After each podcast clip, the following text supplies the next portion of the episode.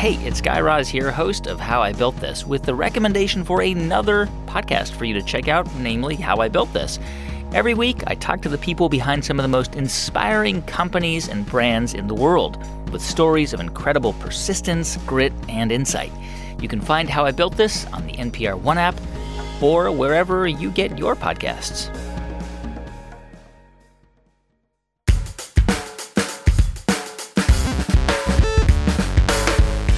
Hey y'all, Sam Sanders here. It's been a minute. Happy New Year. Hope your holiday was good. To kick things off today, we have a different kind of conversation. For the most part, on these Tuesday chats, we are giving you actors and musicians and producers and other creatives. But today on the show, we have a sit down with someone different, a real live, currently serving member of the U.S. Congress. His name is Will Hurd. He's in the House of Representatives. And there's one big thing you must understand about him. To many people, the very idea of a Will Hurd and all he represents, it kind of shouldn't exist in our current political climate. He is a black Republican. He represents a district in Texas that includes parts of San Antonio, where I'm from, and that district is 70% Latino. And Hillary Clinton won that district in 2016. And perhaps for that reason, Will Hurd has pitched himself as a true bipartisan at a time when political tribalism seems to be all the rage. Here's an example. Last year, after a flight he and a fellow lawmaker were supposed to be on got canceled, he drove from Texas all the way to D.C. with the House Democrat, also from Texas, Beto O'Rourke. They live streamed big parts of the trip, and they're still friends. That's the kind of guy Will Hurd is. So I talked to Will Hurd in his office towards the end of 2017, actually on the day before the Republican controlled House passed that big GOP tax cut. He actually had to leave our interview to head down for a vote.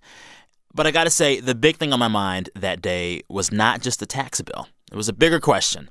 What happens to a lawmaker like Will Hurd this year? Midterm elections will be the big political story of 2018.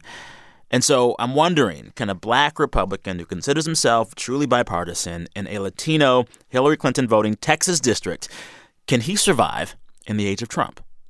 We talk about that and more, including how he deals with President Trump, a man who now heads Hurd's party, but also a man who Hurd told me over and over is not his boss. Here's me and Congressman Will Hurd in his Capitol Hill office a couple weeks back.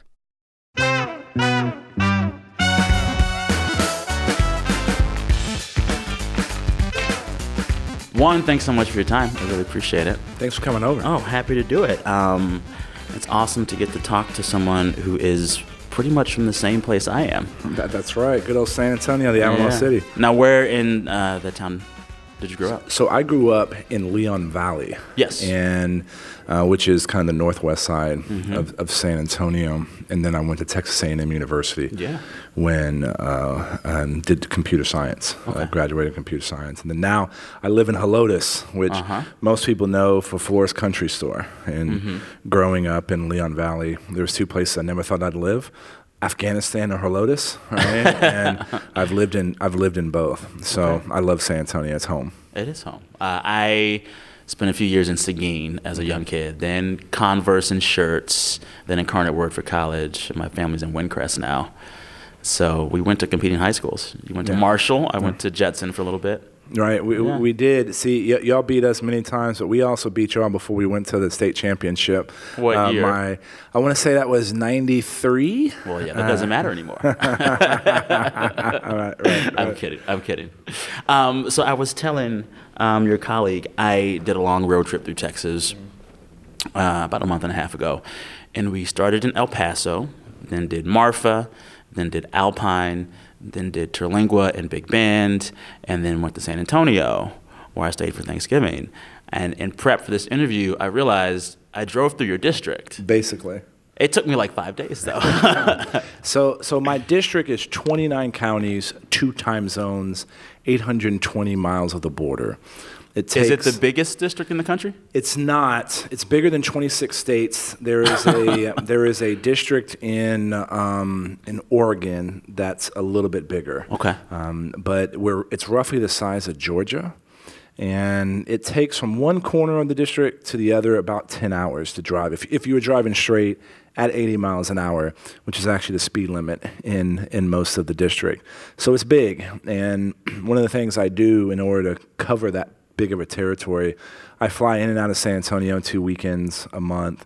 Midland one weekend and El Paso one weekend, um, huh. and kind of roughly deal with those parts of the district. That, that's yeah. kind of how we how we make sure we get around and, and see the district. It's beautiful as you saw on your trip. Oh yeah, it's a beautiful part of the state, beautiful part of the country. Yeah.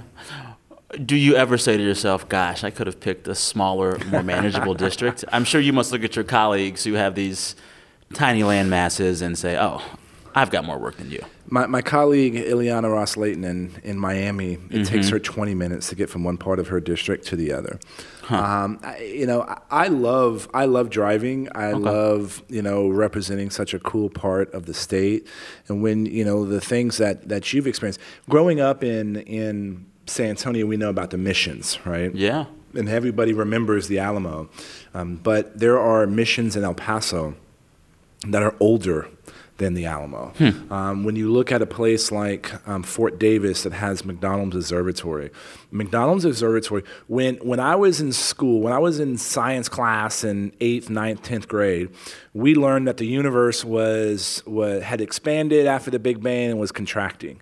What they learned at McDonald's Observatory was actually the universe is accelerating in its expansion hmm. because of a thing called dark energy, which the universe is made of like 70%, and we still don't know what dark energy is, right? Like that's going on in, in, in Fort Davis, yeah. Texas. And then Big Bend, you know, in Santa Elena Canyon yeah. is, is one of the most majestic things I've, I've ever gotten to see. And so those are some of the, the things that I've enjoyed uh, representing such a big district, and if that just means I put ninety thousand miles on my car, you know, I put ninety thousand miles on my car. What's that. the car? Uh, a Jeep Grand Cherokee. Well, it can handle it. Yeah, it yeah, can. It can. You know, another interesting thing about your district is that it is one of, I guess, the few true swing districts left in Texas for sure, in the country. Uh, the demographics are very interesting. It's about what seventy percent Hispanic. Um, this district, District 23, has always been seen as kind of the only swing district in Texas. Uh, last election, there were three districts in Texas that voted for Hillary Clinton and then a Republican. Which and, ones? Um, um, that was uh, a district in Houston and a district in Dallas. Um, I like that about this district. Why do you like that? B- because I, if more districts were like mine, we would have more people working together up here in Washington D.C. Um, w- unfortunately, many of our district, uh, in many of our, our congressional districts, whether it's Republican or Democrat, the decision is made in a primary. If a decision is made in the primary, then that means you have a, a very small percentage of a population making a decision for all 800,000 people that we're supposed to represent.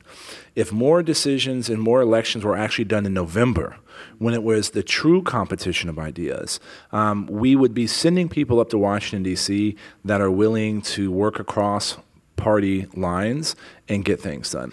You know, I, I look at a, a, town like Eagle Pass. Um, Eagle Pass, yeah, I remember the first time I went to Eagle Pass, it was during a tardeada, um, which is an afternoon party. And probably about 700 people at this event, many of the local elected officials. And, and this is, by the way, um, 96% Latino, 98% Democrat, right? Yeah and and I walk in and some of the, the people in the band were actually local officials and they literally stopped playing. And I had about 250 people come up to me and say why are you here? Because I was the only Republican there. Mm-hmm. and my response was because I like to eat cabrito and drink beer too. Right? yeah and then the second time I showed up to this community, people actually shook my hand. Third time I showed up, they said, "Hey, you know, uh, we appreciate you being here," and they start talking about their problems. Fourth time, you're able to bring solutions, right? And so, so part of it is showing up and engaging. Guess what? I don't care who you are. You want to have a roof over your head, food on your table, and the people that you love be healthy and happy, yeah. right? And when we focus on those kinds of issues, um, we're going to be better off. Yeah. And, and, and having a competitive district like mine um, forces people to, to, to talk to everyone. A lot of critics will say there'd be more competitive districts like yours if parties weren't in control of drawing these lines across the country after elections, who do you think should draw district lines? Well, the who should draw district lines is written into you know it's it's uh, written into state laws and but those can and be it, changed. And, and, it is and it is the the legislature that's supposed to be Yeah. responsible But for in a it. perfect world, Uh, look, in a perfect world, they would make sense and they would be competitive, right? because you Um, see a lot of them, they make no sense. Yeah, look, I always say if you had a thousand fifth graders and said, draw 32 units on this map of Texas, uh, none of those thousand fifth graders would come up with the current.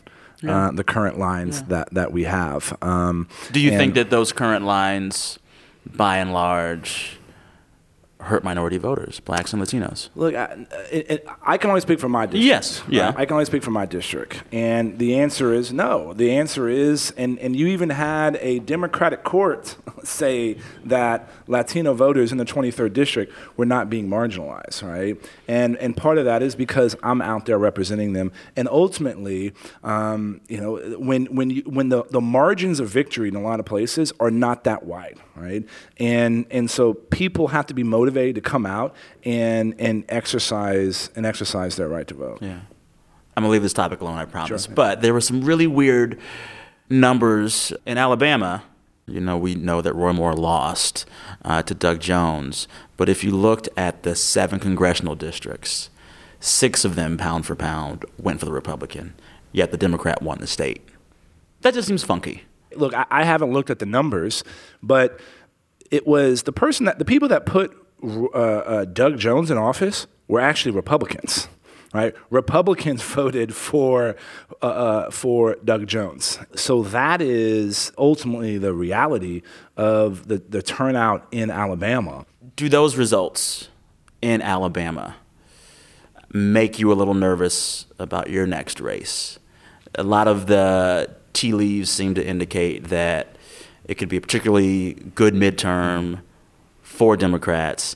And in a swing district like yours, are you worried about the challenge? No, I'm not. I, I don't think it has anything to do with with my race. I do not believe in coattails. I do not believe in national trends. Um, if you let national trends affect you, the national trends will affect you. But I have an independent relationship with my district, and people know me, and they know that whether you're a town that votes overwhelmingly Democrat, when you have a a a flood and you need help from FEMA, guess what? I'm gonna be there and I'm, I'm gonna help you, right?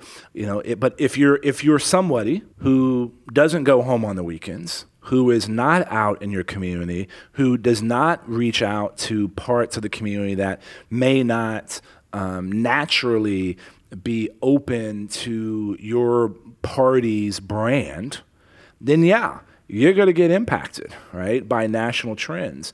But if you if you have your own relationship, um, you're going to be fine. When do you vote on the tax bill?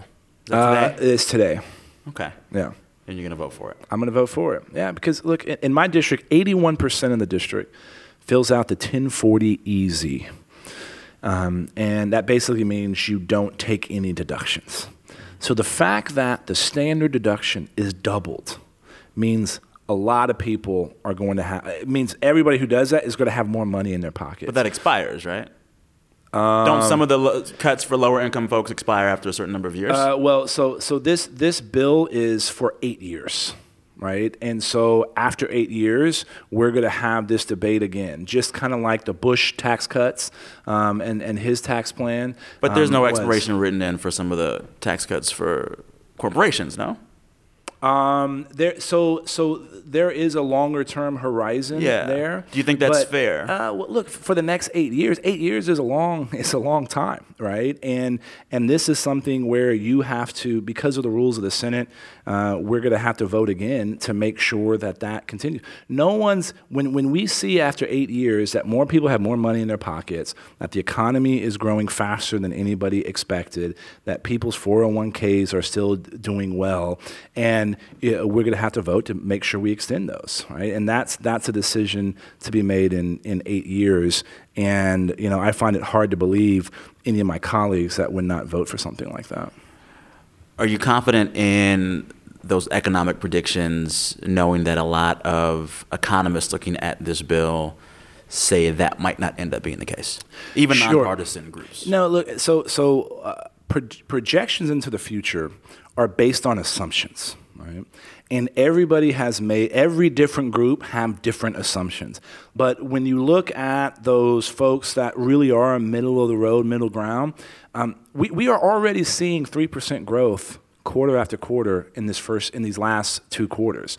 Um, Three percent growth. Three percent may seem like a small number. No, it's really, really, It's really a good. really big number, and and and it's it's it's wild to even think that we could be near four or even over four. Like I, don't even want to say that because it, it's so it, it, it, it nobody ever thought that was that was possible.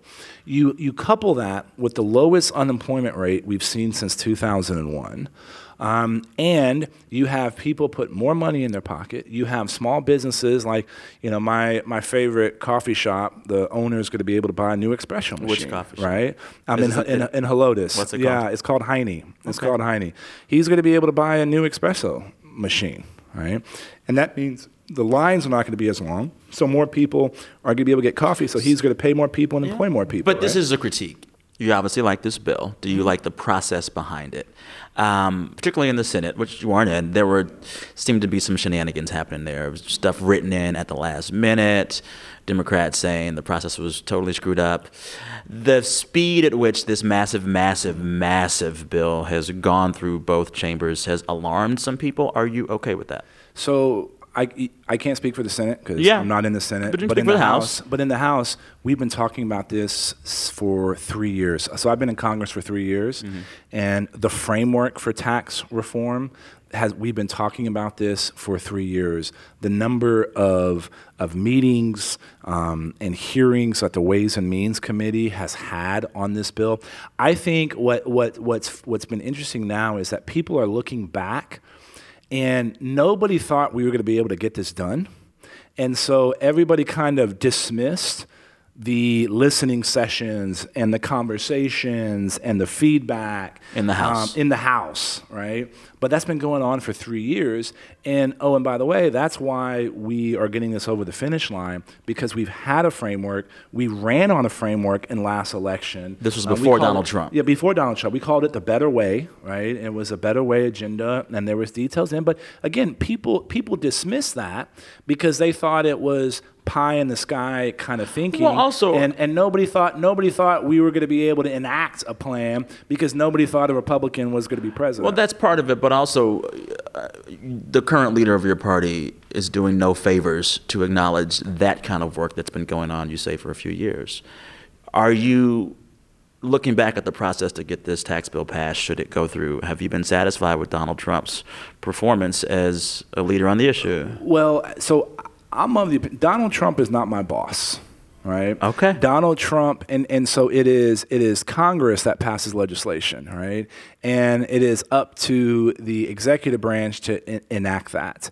And so so has you know. It, to, to me, his performance um, is immaterial to the conversations we've been having in the House because this is this has been a, a piece of legislation that we are working on. But even if it's immaterial, are you objectively satisfied with it?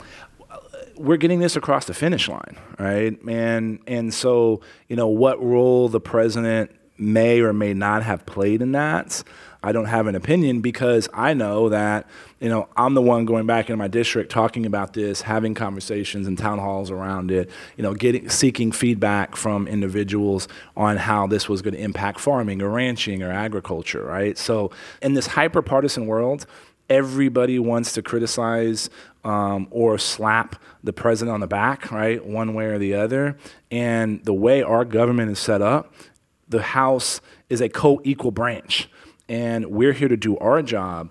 And that's what we're doing. And the Senate did theirs. And then now it's time for the president to sign it into law. And that's, that's the only thing we need him to do in this process sign the bill.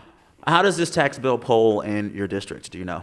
Um, Because it doesn't poll well across the country right Yeah, now. it doesn't poll well across the country. Um, um, Reagan's tax plan polled less um, when when it was passed. Do you know if the it's approved of or disapproved of in your Um, district? Look, I I know this is something that's going to impact uh, positively the folks in my district, and that's the that's the important piece on it. We we don't do polling on every single issue, but when you look at the feedback that we get crisscrossing the district, like I did 27 town halls in seven days back in August, and this was a major. Um, talking point on What this was the And- majority of- and, and, and look, in when- favor? yeah, people like the the one applause line that we got when we talked about how we were going to simplify taxes and that you're going to be able to do your taxes in a much more simplified way. There literally was applause at all 27, and these were not these were not Republican only crowds, right? These were these were not curated crowds. Mm-hmm. Um, so so uh, you think that a majority of, of your district supports this tax cut? I think the majority of the district are going to be happy with the tax cuts. That's a different Yeah, it's, it's, it's, distinction. ve- it's very different. But like I said, with polling numbers, I don't have I don't Okay. have data in front of me. Um, but my job is to make decisions um, that are going to be positive for Yeah, for yeah. the district. Um, you voted not to repeal Obamacare, Mm-hmm. but this tax bill um, takes away the mandate. The for- individual The mandate, individual correct. mandate for folks who have insurance or be fined. A lot of folks say that that would greatly dismantle Obamacare. Not greatly dismantle, but would hurt Obamacare. You could even say that it's kind of the same thing that skinny repeal was going to be a while back. How do you justify both votes? Right. So I justify both votes because my goal on on healthcare is to increase access to and decrease cost of healthcare. Um, when it comes to the individual mandates, if you don't have insurance, you can pay a fine. Yes. right? And um, the number of folks that were actually paying the fine was significantly higher than the folks that wrote this bill thought was going to happen. And the people that were disproportionately doing the fine were younger folks. Right, and so so this is saying, and this this goes back to, should the government dictate whether everybody has to um, have insurance or not, right? That's that's the core of this debate for for many people. Um, I don't think that the government should dictate whether or not you buy insurance. It dictates that everyone should buy car insurance, though, right? I mean, like Um, No, you don't. No, if you don't have a, if you don't want car insurance, you don't have to buy it. But if you're going to drive, Yes. then you got to have you Yes. got to have insurance, Yes. right? Um, but I can I can go in and pay cash for a procedure in a in a in a doctor's office. I don't have to pay with insurance, so I can still eh, get access to healthcare if I'm willing to pay for it, right? And so so it's it's not a one to one comparison. Um, one of the biggest issues for me on the first vote on healthcare was what happens to Medicaid. And which Texans rely on heavily. well, Texas relies, relies on he- heavily. My district specifically relies on it heavily. So this does not impact okay. Medicaid. We're, we're not taking $80 billion out of Medicaid and saying that's fixing it, right? So that was, that was a big issue with the first vote that's not included in the, in the repeal of the individual mandate. All right, got to pause here for a break. When we come back, what Congressman Will Hurd did for nine years in the CIA. BRB. Support for It's Been a Minute and the following message come from ZipRecruiter. A new year has begun, and if you're setting new goals for your business, you need the right people on your team. ZipRecruiter has transformed how you find them. ZipRecruiter posts your job to over 100 job sites with just one click. Then they actively look for the most qualified candidate and invite them to apply. That's why 80% of employers who post on ZipRecruiter get a quality candidate through the site in just one day. Try ZipRecruiter for free at ziprecruiter.com/minute. How much would you pay to avoid morning traffic? Why are plane tickets to Boise so expensive? And what can a tuna cannery in the middle of the Pacific tell us about taxes? I'm Cardiff Garcia, co host of The Indicator, a new podcast from Planet Money, where in every episode we take on a new, unexpected idea to help you make sense of the day's news. Get it on NPR One or wherever you get your podcasts. Enough policy for a while. We'll talk some more about that in a bit. But uh, you spent how many years working for the CIA Nine and a half. in the Middle East? In the in South Asia, probably more specifically, I, I traveled all Which over the countries world. more- so, mostly? so I um, when I when I was a freshman in college At I- A- at- at Texas Texas A&M. Um, I was walking across. I was a computer science major, and I'm walking across campus, and I see a sign that says "Take two journalism classes in Mexico City for four hundred and twenty-five dollars," and I had four hundred and fifty bucks in my bank account. So I went to Mexico. I fell in love being in another culture. Yeah. I thought it was cool learning about things that I only read about So you could have been a journalist. Well, I, I think you got, you got to have more than six six credits. You, know? you have to have more than six credits. Um, Yeah. And so I took international studies as a minor. Had a former CIA officer tell the most amazing stories, and then I went into the CIA right after undergrad. And so I did two years in D.C., two years in India, two years in Pakistan. Um, then I um, was in New York doing some interagency work, um, and then um, then I was in Afghanistan for a, a year and a half. How much And- can you share about the work you did in those foreign Look, it was it was one of the best jobs on the planet. My job was, you know, I was the guy in the back alleys at four o'clock in the morning collecting intelligence on threats to the homeland and working on some of the most important national security issues of the day. Um, was awesome, and you know, it, it- you know, I, I was in the CIA when 9/11 happened, and back then, if you would have told me um, on September 12th, 2001, that it would be 16 years and not another major attack on our homeland, I'd say you were crazy.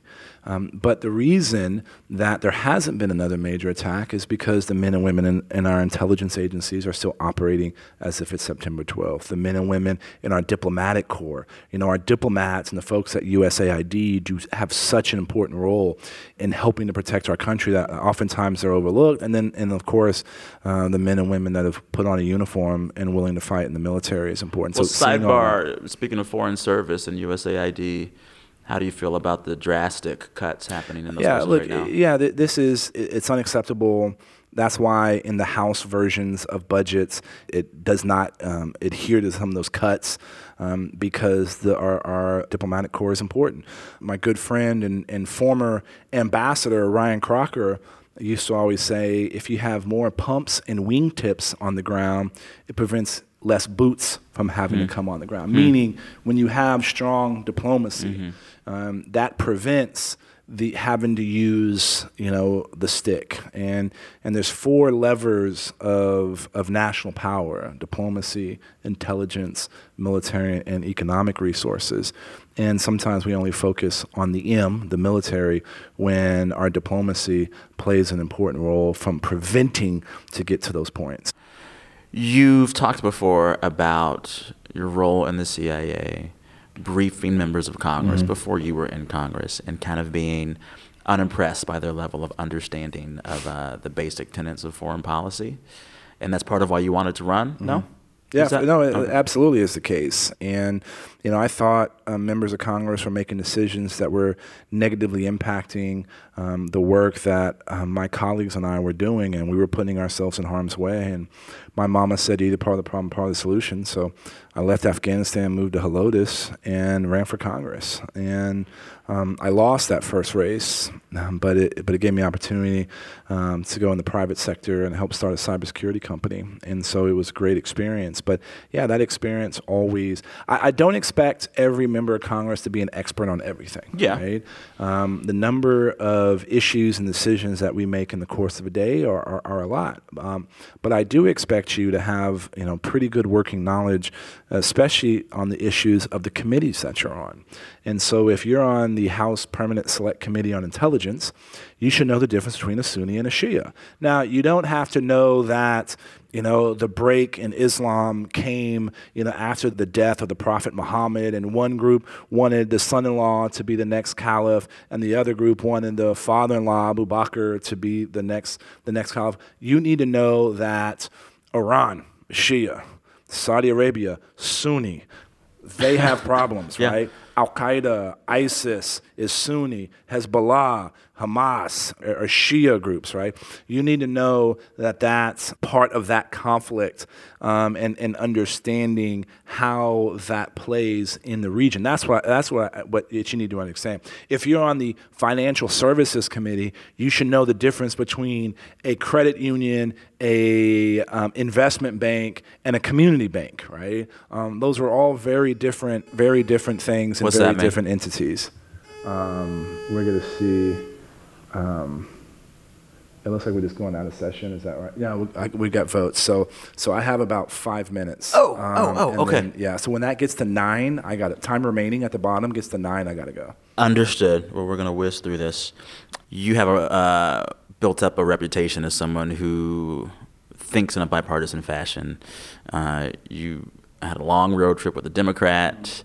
You uh, hire staffers that aren't always Republicans, from what I can tell, from what I've read. Um, is it harder now to do that than it was three years ago? Um, it's not harder to do that now than it was three years ago. Th- th- this is the way I'm built. This is the way I am. Um, last Congress, in the, the 114th Congress, I got more bills signed into law than any other member of Congress. And I'm a Republican, and the last president was a Democrat. And, and the only way you do that is by working together. And it starts with a belief that more unites us than divides us, and that we can disagree without being disagreeable. And, and when, you, when you realize that the person sitting across the table from me cares about their community just the way I care about mine, we may have different tactics, but let's let's start let's let's start with the assumption that man, you care and you want to get this done. So let's figure out how we how we how we how we how we meet in the middle. And it also takes a grasp of the issue so that you can understand how you can navigate some of the tricky um, pieces that may cause some disagreement. Yeah. Beneath the reputation for being bipartisan, you have voted so far, according to 538, some 96% in lockstep Yeah. with Trump. Yeah. So, so what does that mean? What does that 96% mean? What, what does lockstep with, with Trump mean? With the party. Okay, so what's a party vote? Um, a, a, a previous question, which is an administrative vote, where you know some of this is a team sport, right? And if if you're in the majority and you control the floor, um, you're in. And Democrats did the exact same thing when they were in um, in office. So this notion that it's a, a, a 96 percent of what, right? Okay. And and so Well, so, then I guess better question is when is the one time that you really bucked Donald Trump, pol- policy wise? we talked about healthcare Okay. already. All right. I think that's a pretty. Yeah. I think that's a, a pretty big one. Okay. Um, I've been pretty. I was pretty vocal about uh, Roy Moore and thinking the the president was. What did you call him? on- You, you, you, I said he was an abomination to the to the to the Republican Party. Um, I disagree with him on a wall, right? Uh, building a wall from sea to shining sea People is the most outside of yeah. expensive in a way of doing border security. Right? People outside of Texas always forget. Like a lot of folks that live on the border, they don't want a new wall there. they don't want no. Like, They don't want that. Look, the ranchers and the farmers and the people, they don't want the government coming in and saying, I'm going to take, you know, a half mile part of your land along the entire width I'ma of your own it now. Yeah, it's like, Put come on. this- But, but look, so we, we, we don't have operational control of our border, and it's 2017, and we should. And the only way you can do that is to look at all 2,000 miles of the border at the same time. And the only way you can do that is with technology. We got a minute and Yeah. 40 seconds. Um, you uh, are a person of color Mm-hmm. representing a district that is 71% Latino. Um, our president has said a lot of things about race that many people find to be Mm-hmm. quite incendiary, and you've spoken out about that. How does it feel to have to deal with that seemingly every other week he says something about race that's a little off he's in the same party as you does that make you a little less proud to be a republican right now Look, um, yes, the president is the titular head of the Republican Party. does that mean you got to go No, no, no. We got, Okay. It's it's uh, the bells go off every five minutes. this happens every time Yeah, every That would time annoy me vote- so there's- much. There's votes, yeah. So there's three vote series today, so this will happen three times today. Um, so so the president is the titular head of the Republican Party, but he is not the only voice in the Republican. He's the Party. loudest voice right Uh, now. Of, of course, he's the loudest voice. He he because he is one of the the most watched people in, in the world, and so. But look, I agree when I agree, and I disagree when I disagree. And But and- you're an and- outlier because what we have seen Trump doing is pulling the rest of the party towards him. And there are things that Trump has said on race that Republicans of 5, 10, 15 years ago would find deplorable. And now a lot of those same people are shrugging their shoulders at it. He has pulled the party in the direction of that rhetoric. What What what needs to happen to change that? So, so, so, I- so I would say I, I think some of the voices that have been in opposition of him um, have not been amplified. They it, they sometimes are overlooked. Um, the Speaker of the House, the Majority Leader of the Senate, have oftentimes, you know, um, disagreed with the president. That doesn't get the, the level of focus. But guess what? My responsibility, my job, is to continue to be honest, treat people with respect, um, you know, agree when I agree and disagree when I disagree. And that's how I'm going to continue to operate. And uh, again, he is he is not. You know, folks sometimes want to act like the president's my boss. No. Okay. I have 800,000 bosses, and they're in 29 counties back in the Lone Star State. Right, and those are the people. Those are the people that I listen to. And and for me, yeah, of course, at times it's it's frustrating. But guess what? I'm also a voice and a wing of the Republican Party. And and and for us, the this experiment called America has worked because of the competition of ideas. And we should also look and to amplify the message of someone on the other party that we agree with. And and that is something that sometimes always gets lost. When did it happen that the most important thing in our life is the political party we identify with? This the, this wasn't the case when when I was a kid, Yeah. right? What what happened in recognizing that hey, even though you may wear a different team jersey than I do, that doesn't mean you're bad. And that requires all of us to start thinking that way. So that's something that, you know, if I can prove that point, I'm going to continue to prove that point, but I'm going to be myself and and do what my daddy always said, be honest. And I'm going to do what my mama always said, and that's be kind to people. They must be proud of you. They, they are very proud. I'm proud of them. I'm proud to represent them. Yeah, yeah. You got to go. I gotta go. Yeah, Last gotta question. go. What's your favorite barbecue spot in Texas? Right now, two M's Where's that? on the south side of San Antonio. Okay, I'm gonna go check it out when I Yeah, go there it's next. great. It really Okay. is great. Awesome. Thank you. Congressman Will Hurd. Really appreciated him taking the time and being open to discussing a very wide range of topics. Listeners, we're back with our usual wrap of the week of news and culture and everything else this Friday. And for that show, be sure to share with us the best thing that happened to you all week. Share it with me, record yourself, send the file to samsanders at npr.org. Sam Sanders at npr.org. Thanks for listening. Talk soon.